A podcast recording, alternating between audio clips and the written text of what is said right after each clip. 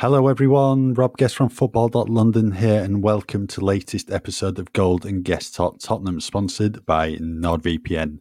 Joining me today, it's Alasdair Gold. Ali, how are you? Yeah, all good. We have a kind of double Spurs win. Obviously, a really good result, gritty, kind of hard fought performance at the City ground last night, which I'm sure has left certainly you and me and all the Spurs fans travelling back a little bit bleary eyed today. Um, and Tottenham Hotspur women have just absolutely smashed it as well before we started recording this with a historic win against Arsenal at the Tottenham Hotspur Stadium.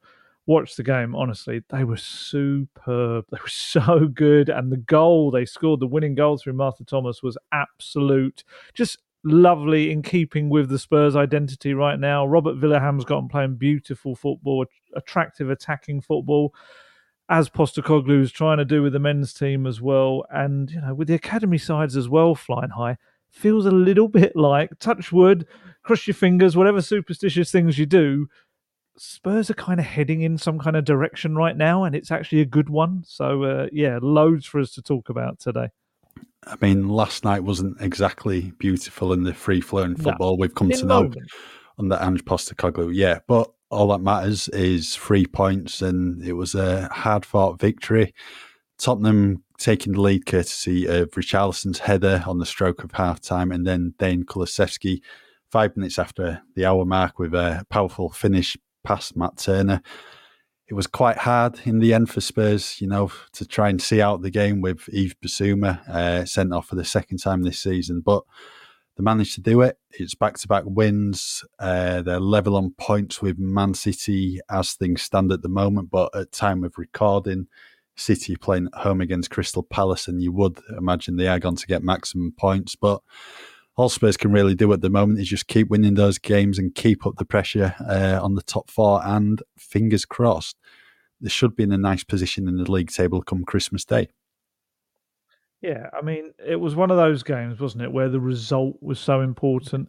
You know, we've spoken a lot about really kind of attractive attacking play. You know, even mentioned it at the top of this. But ultimately, you've still got to go to these stadiums where the atmosphere was really good. You know, obviously that crowd adore Steve Cooper, and this was the first home game they've really had since all the speculation properly started swirling around him again. So they showed their kind of adoration for him that they've got for everything he's done there. So just as soon as they started to get a little sniff they could get back into the game, it got louder and louder. And obviously, with Bissouma getting himself sent off as well, this was the kind of game that even with 11 men, we've seen Spurs mess up in the past. You know, we saw them in the Carabao Cup last season be absolutely horrendous there and lose by the same scoreline. So they were more than capable of, of chucking that game away. But they kind of dug in some really good defensive performances, a couple of good attacking ones as well. And ultimately, yeah, they come away with a three points that really kind of solidifies their place in that top five as well. That top five that put a lot of pressure on the likes of United, Newcastle, Brighton this weekend. That if they don't win their games, they're six points adrift from that top five, and that's a little kind of it's a little group that's starting to pull away, and Spurs want to be a part of that. So to come out of that little sticky spell, get back to back wins in very differing styles as well, um, coming through more absolute carnage and madness and ridiculous things that happen, as Spurs always do. I thought that was a really good three points on the road. Yeah, I mean, they're not always going to be at the free flowing best. Uh, no. We've seen this time uh, a number of times this season where they've been scoring goals for fun, but it's always going to be a tough game at the City ground. I mean, it's a really, really good atmosphere there anyway, but especially under the mm-hmm. lights on a Friday night with Steve Cooper's job up in the air, and the atmosphere was uh, brilliant there uh, throughout the game. And I think the previous game against Newcastle, when they won four one, that's I think one of those games where your attacking players love it. But I thought last night it's one of those where the defensive players appreciate it, the win, because they had to really dig in deep, uh, be solid at the back and they managed to do that because I mean they were under some intense pressure uh, at times, especially at the start of the second half before Kulusevski scored that crucial second goal, and then right after Yves Bissouma got sent off. Uh, yeah, Forest were really pushing, looking for a way back into the game, and you know how Spurs have been in the previous five games prior to that uh, Newcastle win, where they'd gone ahead and then managed not to win uh, in those five games, you're thinking, oh, here we go. If they concede, then they might ship another one. But they uh, stayed strong at the back. Ben Davies, Christian Romero putting in really good defensive performances. Guglielmo Vicario as well. Uh, one really crucial save from Harry Toffolo at the end, and one you perhaps didn't know too much about. I think it was from Neco Williams. Uh, yeah, yeah, in the final few minutes, and you could see it after the game. I mean, you pointed out to me, uh, Vicario instigated this moment at full time where he called defensive players over. I think he already had Christian Romero and Ben Davies around him. Pedro Porro and Destiny Udogie came in to join in this mini huddle. So did Oliver Skipp and Emerson Royal, and they were celebrating, you know, a really, really good defensive showing, keeping a clean sheet. And uh, another three points uh, that really mattered to them last night, and they, you know, knew the importance of that win and what they managed to do in terms of uh, the defensive side of the game.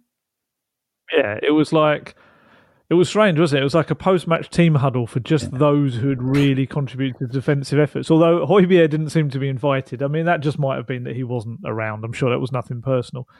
I mean, Emerson kind of leapt on top of them all, and you can see they were like, "No, no, no, we're having a chat," and he was like leapt on them. Um, Vicario um, Postecoglou pointed this out in the week that Vicario is starting to grow as a leader at the back as well. I presume it's because he's getting more confident his surroundings, settled. His performances have been superb. He's definitely we can hear him. He's a much louder voice at the back, and yeah, it just felt like he organised this little thing at the end to say, you know, this is it's the first clean sheet since October against Fulham. Should have been more, really. You know, you think about the late moments, the Palace goal for Ayew that was a little bit iffy. You think about the added time goals at Wolves, uh, even the Joelinton goal um, last weekend. You know, these are goals that probably shouldn't have happened. They'd have had more clean sheets. Um, I mean, most defenses will say that any any goals shouldn't happen anyway, but those were particularly kind of tough ones to take. But they were excellent yesterday um, because, like you say, it was a very different game. Forest playing with it's like a flat back five at times, so the attacking players weren't going to get many opportunities. And then as the game kind of slightly turned with the um, the one man less, it kind of became Spurs then became the counter attacking team, and we're having to sit back and the defence were magnificent. Vicario, although he only had to make one kind of really impressive save, that that close range one from Toffolo, his command of his area was superb. Um, just grabbing the ball in the air whenever it came by. There was one really good flying punch he did that actually Forest fans were applauding in front. I could see that they were like, "Okay, that's that's pretty. You know, that's brave. That's terrific." Um, I actually had some stats on Vicario as well. He's made 50 saves this season, and he's actually made 14 high claims, they're called, those sort of ones where they grab them out the air from crosses, which is the joint sixth highest in the Premier League. So he's clearly, I don't want to do down Hugo Lloris, who clearly was a terrific servant for Spurs for, you know, more than a decade. But crosses. That was something that he was a bit inconsistent on. Sometimes he could do it very well, grab a, a, cross out the air. Sometimes he would stay on his line, and it was all a little bit. The defenders didn't know what was happening. Whereas with Vicario, he's very dominant, and he'll come out, and you can hear him shout, and they all step aside and let him come for it. Um, and no, he was good. I thought Ben Davies again Postecoglou after the game called him outstanding. He they were the two he picked out. Vicario and Davies were outstanding, um, and he said Romero was very good as well.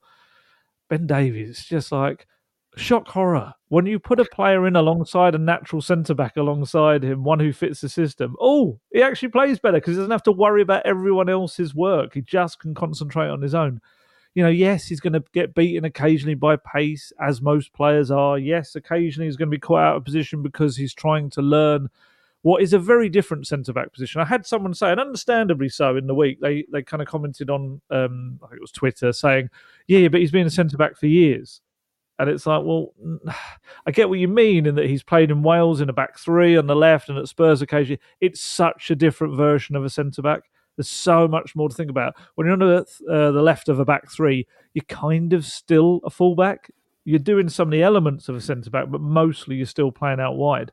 When you're a straight centre back in a back pairing, that's all you're doing. You're through the centre, you're mopping up stuff in the air. And he's not the tallest Ben Davies. He's not small, but he's not like, you know, kind of Romero height, I don't think, or, or certainly the likes of Van der Ven and players like that. So he's kind of kind of having to make that up as well. I just thought he was excellent, um, and it's lovely to see because he is a player that gets grouped in with all the others of you know he's not good enough for Spurs, all this silly stuff, and he's a player that again I'll keep saying this until I'm blue in the face. There's a reason that every manager uses him and praises him. It's not because he's lucky. It's not because Daniel Levy's telling them to play him. It doesn't work like that. All of these are very kind of strong managers with their own minds, and they all see a very good player who's terrific for the squad and can fill in in so many different roles. And he'll never let the side down intentionally. There might be an odd point when you know he'll make a mistake, as all defenders do. But on the whole, he's going to give you every single thing he possibly can. And I just love the fact that he's getting his rewards right now. And you know, as long as Romero can steer clear of suspension, which he almost managed to get himself yesterday, he and Davies are going to form a nice little partnership, probably for the next month or so, hopefully, as long as they can steer clear of suspension and injury. Um, and they've got a nice little balance to them as well. I'm not saying it's as perfect as the Van der Ven Romero one was, but it's it's got a good look to it. Yeah, and that relationship and that partnership is only going to get grow stronger with the more games they yeah. play. And yeah, it's clear to see Tottenham need defensive reinforcements, but I think what we've seen in the past few weeks, Davies can cover for Van der Ven if he's out injured. He's not a like for like player. He's not as good on the ball as him. He maybe can't move forward like Van der Ven, but he's still a good defender. And it's nice to see him getting all this praise at the moment because it's not always been the case for him at Tottenham. And he's coming up to 10 years at the club uh, at the end of yeah. the season. And that tells you everything. If he wasn't a good player, he wouldn't have been at the club one or two seasons, would he? They, just sold him. Uh, but he's been there 10 years. He's played under Jose Mourinho, Antonio Conte, Poch. Everyone clearly sees something in him. So, yeah, really, really good to see him uh, performing uh, so well, and he's going to get a run in the team now. So it's just not a sexy player, is he? That's what it is. It's not a player that people. I don't know when they're playing their FIFAs and football managers, they're not going to buy him. They're not going to play him on that, and and he's not going to be one that makes the headlines. He's not a massive signing. He just does his job, and I think those kind of players are so underrated in the game. Yeah, I saw someone on Twitter earlier uh, comparing him to James Milner Ben Davies is Tottenham's very own James Milner. What? It's not a bad shout. Dependable. I get what they're trying to say. Yeah. Yeah. Yeah. Yeah. I don't think that's the worst in the world, but um, yeah. And again, both talented players that can kind of do a lot of the things any footballer would want to do, but they're just reliable, and that's what it is. Yeah. Just on Christian Romero, my word, mm. I thought he was lucky last night in terms of there were that, two occasions I thought. Yeah, that first one where he clipped Kouyaté when he was running down the left wing, that just looked like a stone wall yellow card. And you're thinking, yeah. right, he's suspended for the Everton game, but was given a bit of a reprieve. And I think the other one was just outside the area, was it? Not long after. They played on, didn't they? They played yeah. on for ages. And we were, I think both Guesty and I were both like, yeah, yeah, keep playing on, keep playing on. Maybe the referee will forget. And he did, well, he either didn't deem it to be a foul or he forgot, but he never went back to it. So yeah, he he walked that line like a tightrope. It was very iffy. You know, Ryan Yates was pretty much shouting for everyone to get a yellow card yesterday. Um, yeah. and I think he was for that that uh, Romero first challenge as well. Um, but thankfully, didn't get his way on that one. Yeah, I think on any other day he probably would have got a yellow one. I was really surprised that uh, the referee, I think it was Jared uh, Gillett, didn't mm. show him a yellow card because that would have ruled him out of uh, Saturday's game against Everton. And with Destiny Udogie picking up a yellow card early in the first half and ruling him out of that game, you just like back to a few weeks ago when there's like barely any options in defence. Yeah. But of Eric Dier, it would have been. Or yeah, I, I mean it'd have had to be because you'd yeah. assume Emerson's going to be covering for Ben Davies at left back, unless Postecoglou yeah. would have some very uh, attack minded plan up his sleeve, but he's, he's not come to that. So the cut-off point for a one-match ban for five yellow cards is after a team's 19th Premier League game of the season. So Tottenham's is on the 28th of December, Brighton away. So Romero's got to get through the next two games without a yellow card. might be a bit tricky for him. Uh, I don't know. your but... lot do it, doesn't it? I bet your Everton lot, someone winds him up, but then he is going to get targeted. I think Postecoglou said that the other day that teams are going to be aware that he's uh, can be like that, can be a loose cannon. Yeah, and I mean, but that's down to him to control that, and he did Absolutely. do at the, at the, start of the season, uh, and then obviously picks up a couple of bookings, and it was just that mad moment against Chelsea, what obviously ruled him out for three games. So, yeah, Romero's walking the disciplinary tightrope, and to be fair, I think we've all said it. It's now becoming quite a big issue for Spurs. This just the whole thing, yeah, it is. I mean, I saw, I watched it this morning. Gary Neville's kind of, I don't want to call it a rant because it was quite measured, really. His just talking about these Spurs players who are very talented in Romero, Bissouma, and Udogie, who are right down the core and spine of that team, yet have missed so many games with various suspensions, and it's costing Tottenham. We saw it during that um, those five games, especially the four defeats.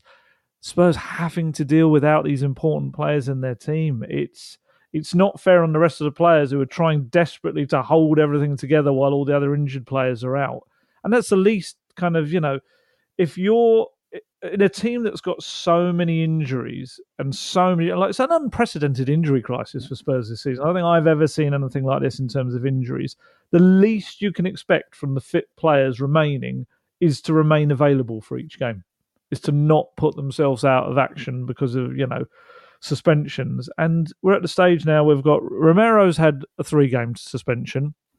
Um, is on the verge of another one if he gets a fifth yellow card. Please, please don't get another red card because that would be a four game ban. You've got Destiny Udogie, who's now had two separate suspensions, both one game, uh, one red card and one accumulation of yellows. And now Yves Bissouma, who one game ban for the first red card, accumulation of yellow cards for another one, and now because it's his second red card, will miss four games, uh, and that will include the FA Cup game as well. And it's not good enough. You know, we can look at the Bissouma challenge, and I can understand what Postecoglou is saying. Absolutely, that if you zero in on a challenge, blow it up, slow it down, look at it, it will look always look far worse than it was in real time. I understand that but he still should not be flying into a challenge like that at 2 0 up. There's no need. Just be calm and composed, and absolutely no reason why he should be giving them a discussion to have VAR um, and the referee and so many angles that you're now going to see these challenges in.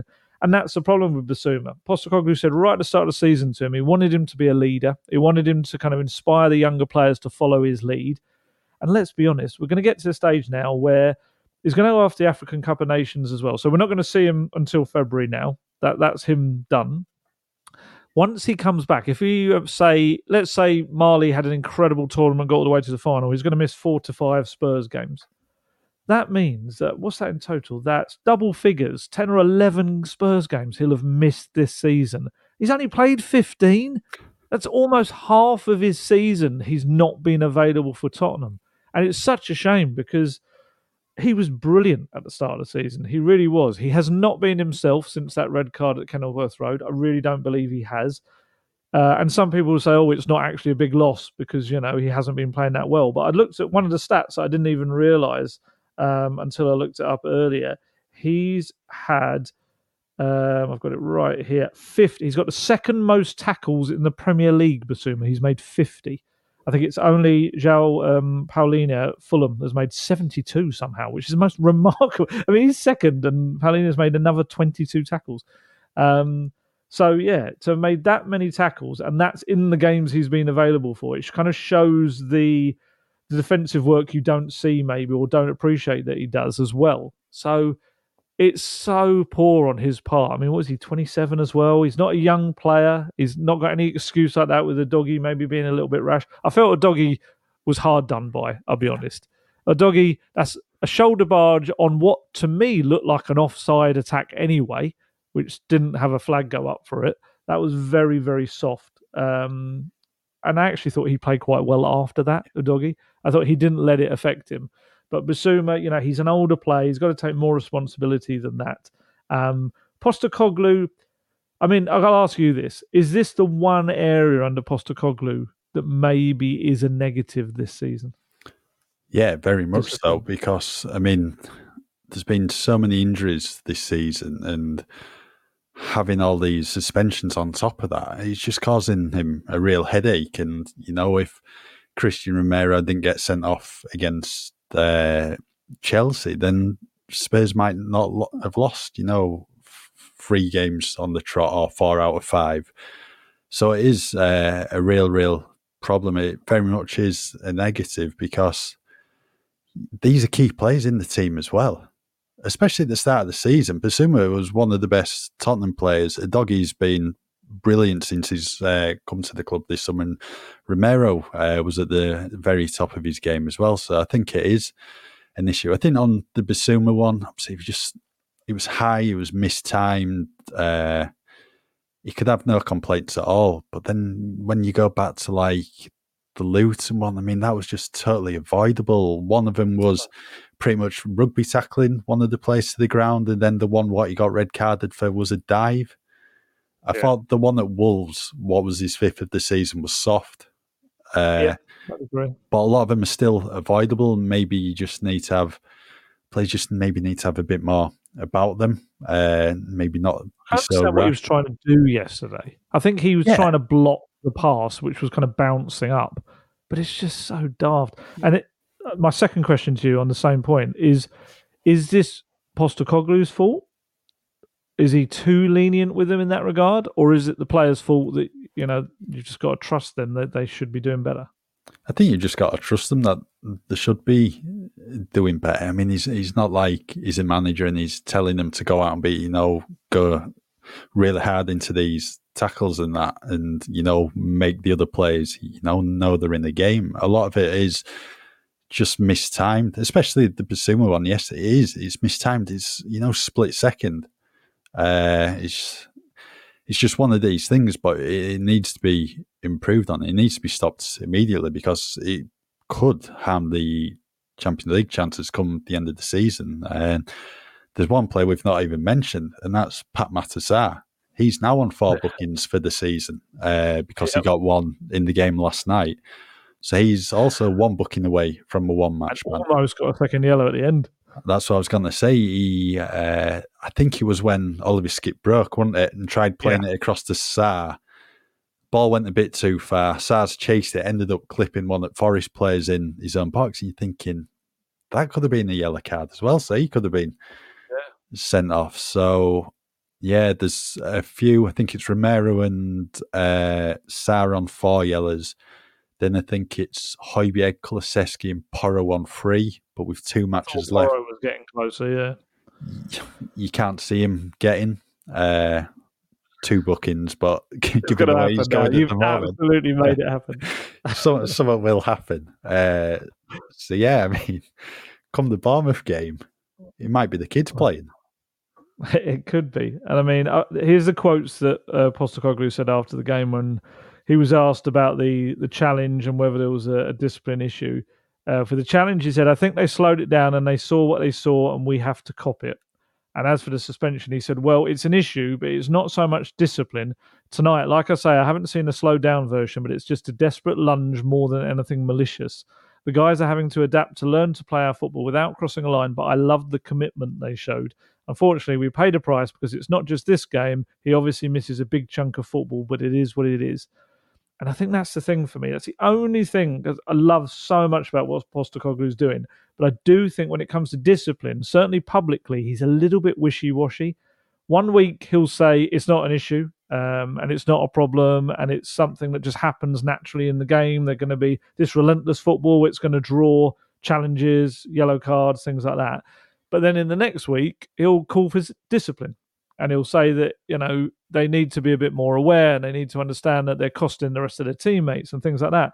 And then the next week he'll change that and he'll say, "Oh no, no, when I mean discipline, I just mean about you know the way they play the game and keeping themselves kind of playing their, their conviction in what they're doing with the ball." And it's a bit like I think if you keep a consistent message about it kind of publicly, it kind of matches whatever you're saying privately. And I'm sure he's unhappy with Bissouma privately. He must be You know, the guy's missed is such a talented player and he's missed so much football for Spurs he's going to by the time he returns in February. Um, and as especially as he sees him as someone that's so integral to this kind of number six role within his squad. Um, so yeah, yeah, it's in his words, it is what it is, but I don't know whether it should be what it is. I think they should be doing better myself.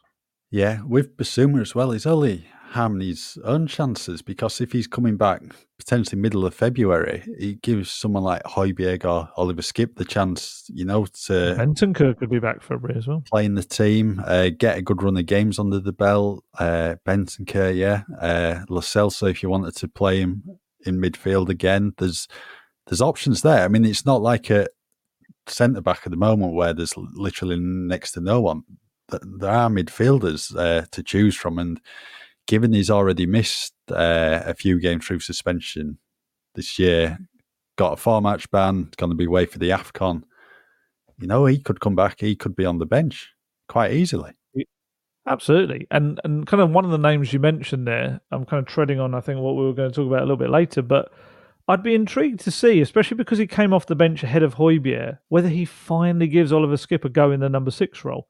Because I do feel for him. I see what he said on social media because when you're throwing Oliver Skipp into a number eight role, it's just not his position. It's not. He can do little bits and pieces from it. But we saw that that late break you were talking about. He didn't really know what to do with the ball at the end of it. And he'll do that quite a few times. He'll burst on these great runs forward, but he doesn't really have the attacking sense to know what to do with it.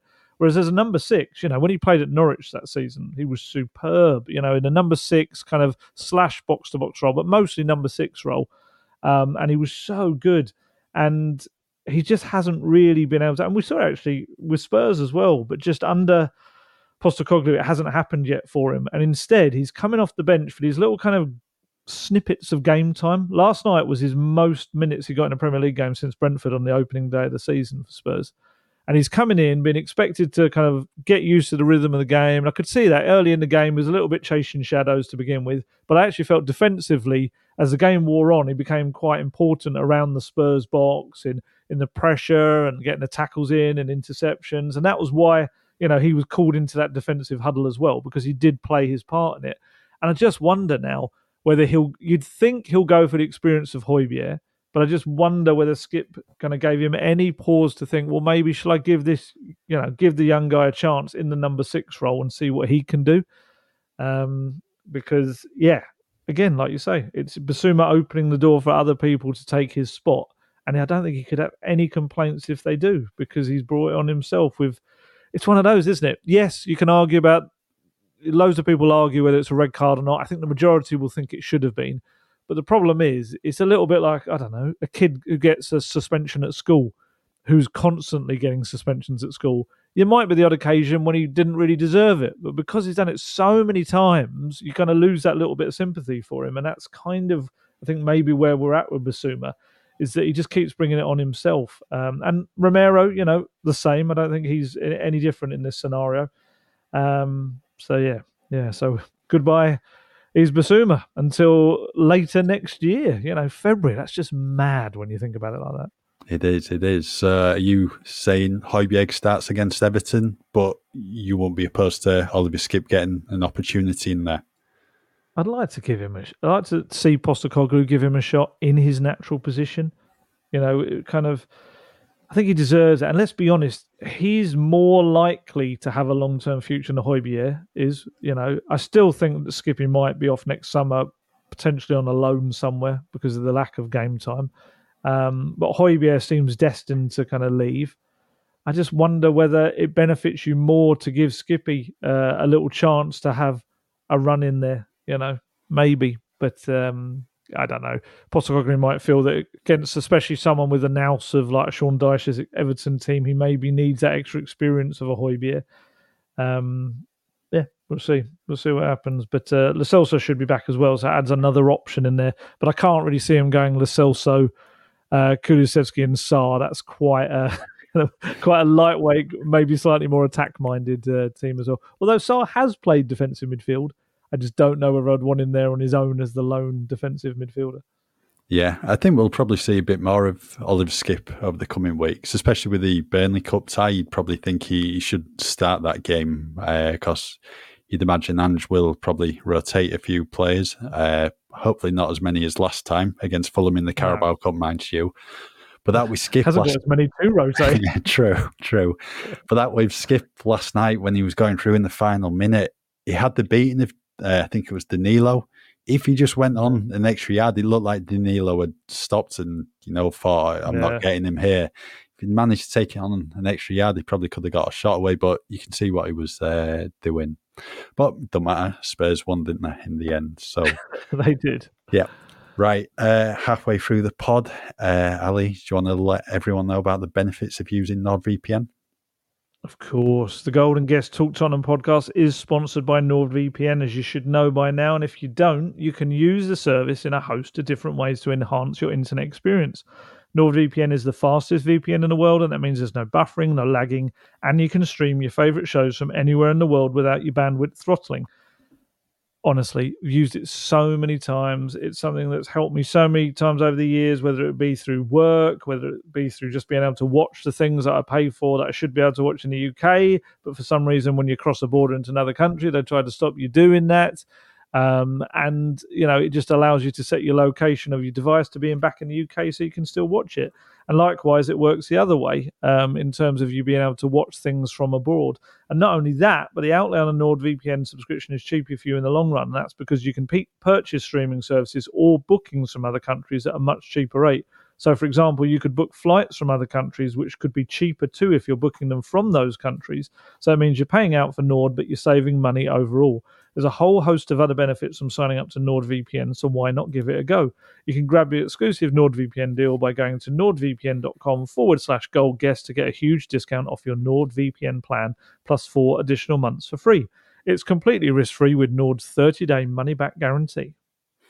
Right, let's move on to some of the positives from last night because obviously the disciplinary issues that was a massive, massive negative, but a major talking point from the game. So, one of the positives, perhaps the biggest positive, Dejan Kulusevski at the moment. What a player he is uh, for Tottenham, really come into his own over the past few weeks. Uh, probably displaying some of his best football uh, in the Tottenham shirt since his move to club. Obviously, was incredible uh, initially uh, when he first joined on loan, helped Spurs get into the Champions League. But it's like Ange's taking him up another level or two uh, since he's come into the club, and that switch to uh, into the midfield certainly helped him because that's where he uh, played when he was coming through as a youngster. I think.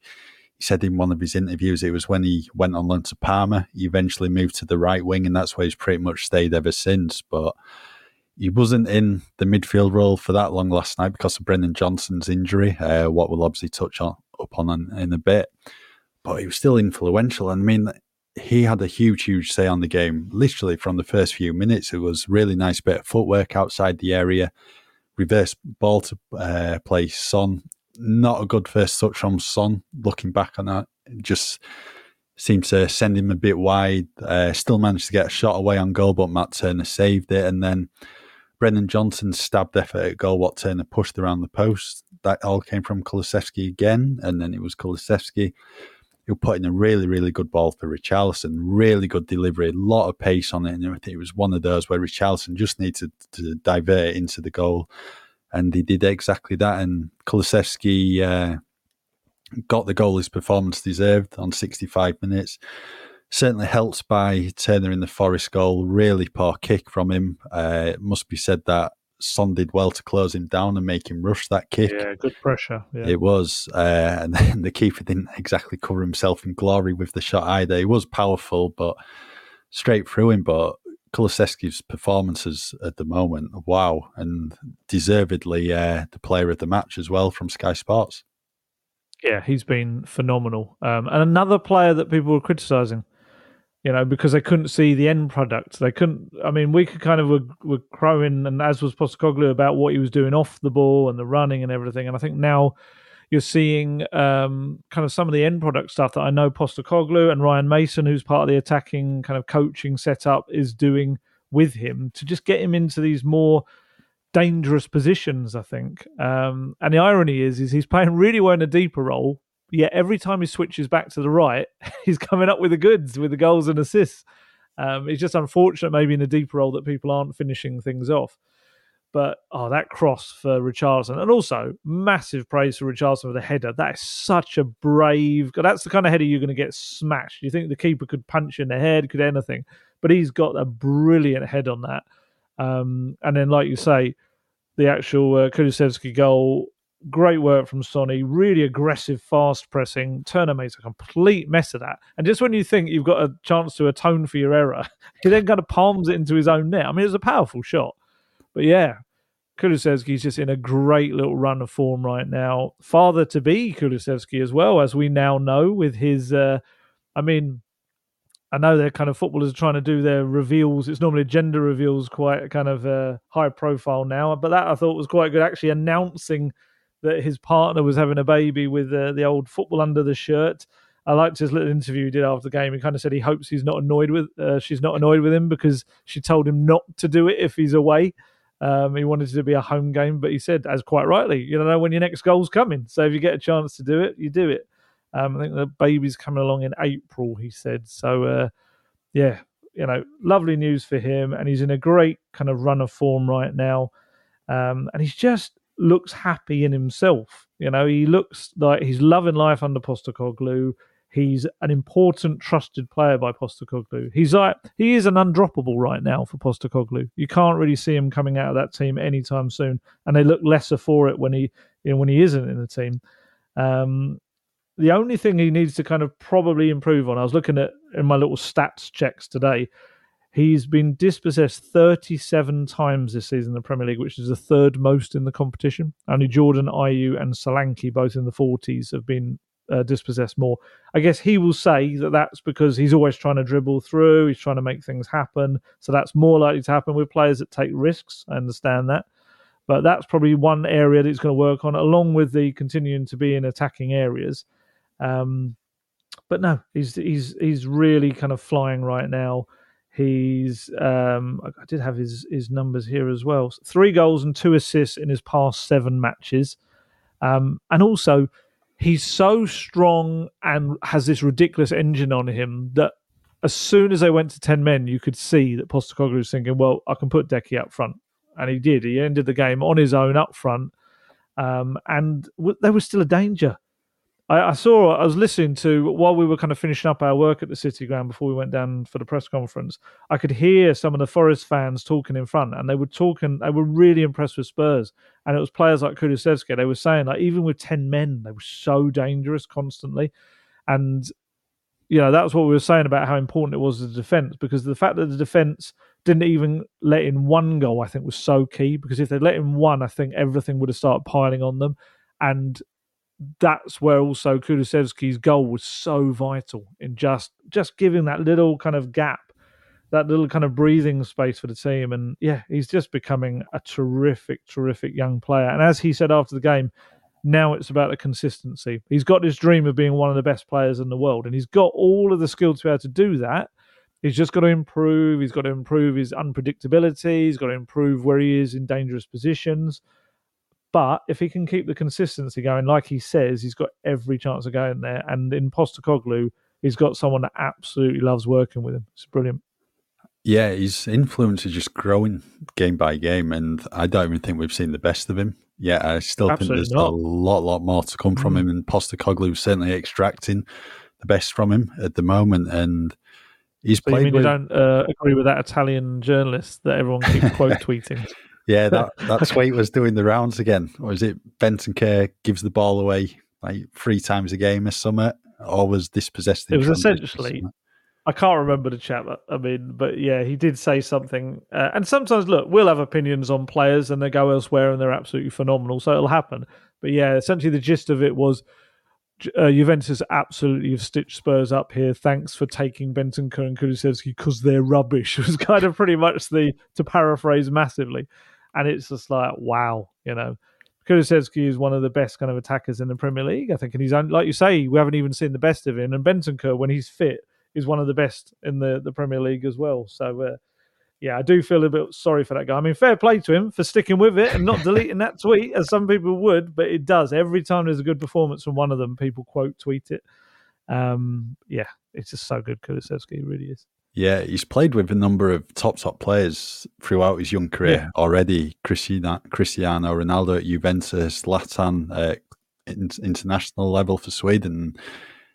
They've all been raving about him. I think Pirlo was was he his manager at Juve uh, yes, for a short yes, time.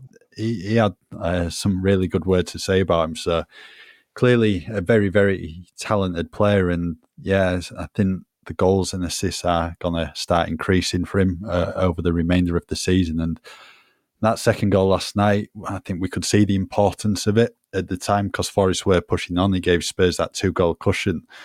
But I think the importance of it just grew and grew like five minutes later as soon as Bissouma got that red card. Because, I mean, if it wasn't for that second goal, then we might not be talking about a victory. Absolutely. Are you happy with your mate Richie? That's goals in back to back games now for the first time at Spurs. Yeah, yeah. Uh, happy for him if he wants to keep the run at two games. that'll do.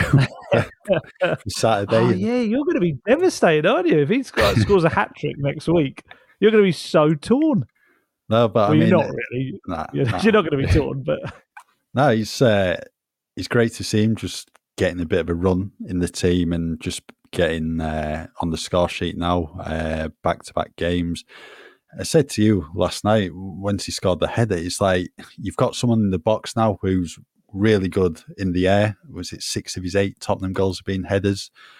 Uh, Sonny not so good with his head when he's in the central role. At least you got Richarlison, someone who will throw himself at the ball. So it's like put a good ball in for him and he'll go for it, and yeah. he's capable of scoring it. So yeah, good to see him. Uh, just see his confidence lift as well. Just regular football. Unfortunate to make way with 20 minutes to go, but I mean, that's always going to be the case when uh, someone's sent off and attacker makes way. But yeah, he, he just looks more like himself uh, at the moment, getting a run of games, confident. Yeah, good for him. Five goals, three assists in 15 matches as well. Yeah. Eight, eight goal involvements in 15. That's better. You know, we've been talking about a 60 million pound signing. It still needs to be more, but that's getting towards the productivity that I think we want to see from him now. And yeah, we said it before, but you can definitely notice the how much freer he is in his movement. It's Postecoglou keeps referring to it. It is since he's had that groin surgery, he's he's just kind of been unleashed really, and and you know, and that's not only in attacking, that's also getting back and starting moves himself with tackles. Yeah, it's terrific to see. And, you know, especially with Sonny heading off to the Asian Cup next month, Richarlison's got a real kind of stretch now where if he can get some confidence going in the next few games, he's probably going to find himself in that team now for at least the next few months. Um, something, a real foundation for him to build on, I think. Yeah, I don't think he could have really timed it any better getting on the goal trail, especially with Sonny heading away. He's going to get a, really good run in the central role at the moment. And if he manages, you know, to carry on this purple patch in front of goal, then at least Ange and everyone at Tottenham will be able to see they've got someone who can, you know, ease the burden uh, on the team when Son's away. And he wasn't exactly blessed with chances last night. I think his header on goal was probably his early attempts in the first half because I can't really think of any other yeah. opportunities because Spurs one block shot and that's yeah. on the edge of the box. That's it. Spurs did struggle uh, to break down Forest at times. Uh, there was obviously a couple of opportunities, what we've mentioned when Kulusevski teed up Son and Johnson, but other than that, there wasn't much to report on. So yeah, yeah, really good to see uh, Richie on song at the moment. Yeah, and obviously Brennan Johnson lost him early in the game. Um, oh, from our position, it was quite worrying because you could suddenly see all the Forest players and the Spurs players calling kind of very quickly and frantically over for the bench for someone to come on. There must have presumably been a fair bit of blood and a particularly unpleasant cut on his head. It was just, you know, absolutely um, nothing in it, nothing malicious, just an accidental clash of heads going up for a ball in the box, and he's just come off worse. Um, from what I understand, 16 stitches in his head. Um, bit of a headache this morning, I'd imagine as well. Uh, thankfully, no concussion, which is a, obviously is brilliant for him and also for Postecoglou because it means you know there's. I mean, he would have been okay probably if there was concussion. You've got the seven day rule, haven't you, where they're continuously tested and looked at throughout that, and obviously the next match was eight days after. But still, just just for the player himself, you know, concussion's never a good thing, and it's something that kind of needs to be monitored so carefully. But thankfully, didn't have that. Um, you'd imagine now, Postecoglou said afterwards it shouldn't keep him out of any kind of games. So you would imagine he wears some kind of head thing, a little bit like the um, uh, the thing that Jimenez wears, isn't it? Obviously, very yeah. different circumstances, yeah. but just something to protect that area of his head. Um, because yeah, another like you say, had that kind of prodded little chance. He didn't really have enough time to make too much of an impact last night before that happened. Um, but you'd imagine at home running at uh, the Everton defence, you kind of need him in that role. Um, he does provide that little kind of searing pace that they need down that side. Um, so yeah, it's a just a shame for him. He's been quite unfortunate with these little kind of issues, and hopefully this one, you know, doesn't keep him out for any more than just that little bit of the match last night.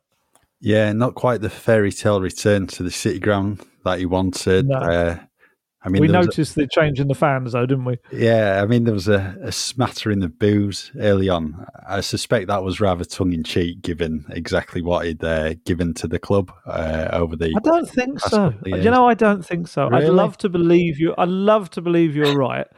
And yes, you know, this guy kept them. Uh, sorry, got them promoted with a lot of his goals and assists and everything, and then obviously kept them up. I just think fans hate it when players leave. I just think often they feel like they've been betrayed, and and I didn't feel like ironic jeers. I think it kind of felt like a few just angry people, despite the fact that that forty-seven point five million pound probably really helped Forest as well.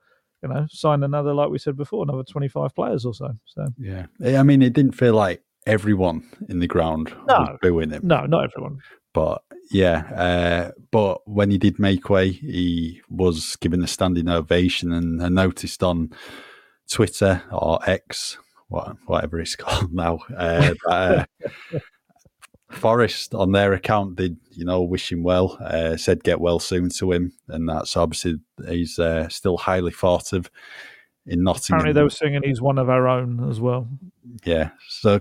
Quite a, a, change within a few minutes then from boos to uh, chance of uh, he's one of our because uh, he couldn't score against them then from that point on. Yeah, so just really, really unfortunate for him. You just hope he's in, you know, a good position uh, to start against Everton uh, at the weekend, and yeah, he's just been so stop start for him so far. It just feels like he's not really got going. I think I've just jinxed Raul Jimenez, who I think has just been sent off against Newcastle. That's very unfortunate. We're just mentioning him literally a second later. Uh, oh no, it wasn't a second later. No, that's in the uh, that's earlier in the half. Um, yeah, yeah. I think uh, in terms of kind of the attacking play, it was just a difficult night. You know, we said it earlier. It's I mean, I'm just looking up at kind of the screen ahead of me and seeing that you know Sheffield United, but um, Chelsea nil nil Sheffield United at half time, and how difficult it is to break down some of these teams that you just expect to kind of steamroll. It doesn't really work like that, and Forest were really kind of organised defensively, which isn't something they have always been this season. But I did think they defended quite well for long periods. Uh, they were tough to break down, and ultimately, it's about moments of quality. And that ball from Kulusevski to Richarlison, that was it, really. And from that moment on, they had to kind of press forward a little bit. They get caught out with the the Matt Turner mistakes, and um, yeah, Spurs come away with three points that are really, really um, important to keeping this momentum going um, ahead of the end of the year. Yep. On the subjects of Johnson and uh, injuries, there's a bit of positive news on the injury front bit of a surprise in terms of the Tottenham squad yesterday. Uh, what I think shocked us all was Eric Dier back on the bench. Uh, Ange was asked about injuries in his pre-match press conference and club interview, and there was no mention of Dier. And what Ange has previously said about injuries, it would be pretty much the turn of the year, early January, when everyone's everyone's back. So that was a surprise to see uh, Eric Dier on the bench, and I believe you've got a bit of an update on Mickey van der Ven. Yeah, I was just going to say on Eric Dier as well. If I'm going to be really kind of brutal, uh, quite brutal about it. Is it just because he doesn't really think about him as a kind of a major player in his plans? I don't know if it's as sad as that, really.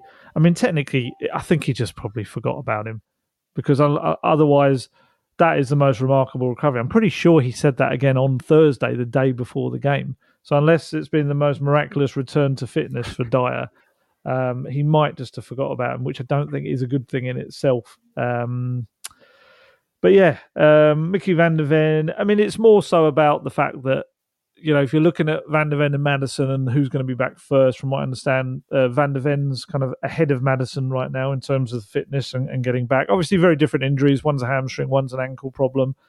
Van der Ven, it seems, is doing some kind of outdoor running now, which is a great start. That's the way to go. I don't think I think it's important though nobody gets really overexcited about oh they're back next week or anything, and you know cue them being back next week. But um, it's this is the period now where you just are almost even more cautious than you were before because you can't let them even take part in group training until you are sure there's no chance of a reoccurrence or setback or anything because that would be disastrous. Um, so you know that's there seems to be no indication within the club that you're like to see any of those players back before the new year. And then we were talking about this just before we came on air that you probably don't try to even risk them for the FA Cup game. If you've got the squad available for that game at home against a Burnley team with other things on their mind, you just go with what you've got. And then that gives you all the way kind of into the middle of January with the Man U game. Um, it just gives you that little bit longer, I think, to get more people back um, and you know, and again with Van der Ven, you you probably don't even at that point need to throw him straight back in. Let's say if he is available for that game, because you could probably say that if Romero and Davies continue their partnership, it's really good. Then maybe bring Van der Ven late on later in the game and start to get him minutes and build his fitness up until he's ready to get back in that team. Um, so yeah, we'll see with him. Manor Solomon as well he seems to be on his way back. So hopefully, you'd imagine around the same time in January as well. Um, and yeah, we'll see what happens with Maddison. It's uh, one of those where we saw Maddison kind of indicating it's been a bit of a slow one for him. And we saw Postecoglou saying, well, he's not a doctor, so I don't know what his qualifications are, but he'll be, uh, he's on track at the moment. Um, and then, you know, we've got Ryan Sessegnon as well, who's set to kind of return to group training in the not too distant future in the next week or two. Um, so it, we could go from. I mean, that would be perfect for Postecoglou if the, he ends up losing various players off to the international competition just as he starts to get the injured players back. But we know how it works, especially at Tottenham. He'll have a whole new load of injured players and probably suspended players. So it will just be the injured ones will be the only fit players surrounded by academy players around them. Yep. Right. I think we're pretty much done for today's uh, Gold and Guest Talk Tottenham podcast. Uh, there's, there's plenty to discuss anyway after the 2 0 win against Nottingham Forest. Bit of a rare podcast for us, recording on a Saturday. So I'm sure yeah. we'll be back the back end of next week to preview uh, Saturday's game against Everton at Tottenham Hotspur Transfers. Stadium about the January transfer yeah. window as well, which is starting to ramp up now as well. And Postecoglou sending a letter to Santa or Santa Levy, as he was called. He was sat next to him today at the Spurs stadium, um, Daniel Levy, right behind the dugout as well, which was unusual. Right. Um, so yeah, hopefully discussing lots of uh, potential transfer stuff. He made it very clear that he wants players early in the window as well. So challenge thrown down. Will Daniel Levy accept it? We'll talk about you know that in the next pod. Yeah, there's always plenty to discuss anyway uh, in the world of Tottenham Hotspur. So, as always, thank you for listening to the podcast and just keep with us at football.london for all your latest Tottenham news. Grab our huge discount off your NordVPN plan, go to nordvpn.com forward slash gold guest. You can receive an extra four months for free and there's no risk with Nord's 30 day money back guarantee. The link is in the episode description box.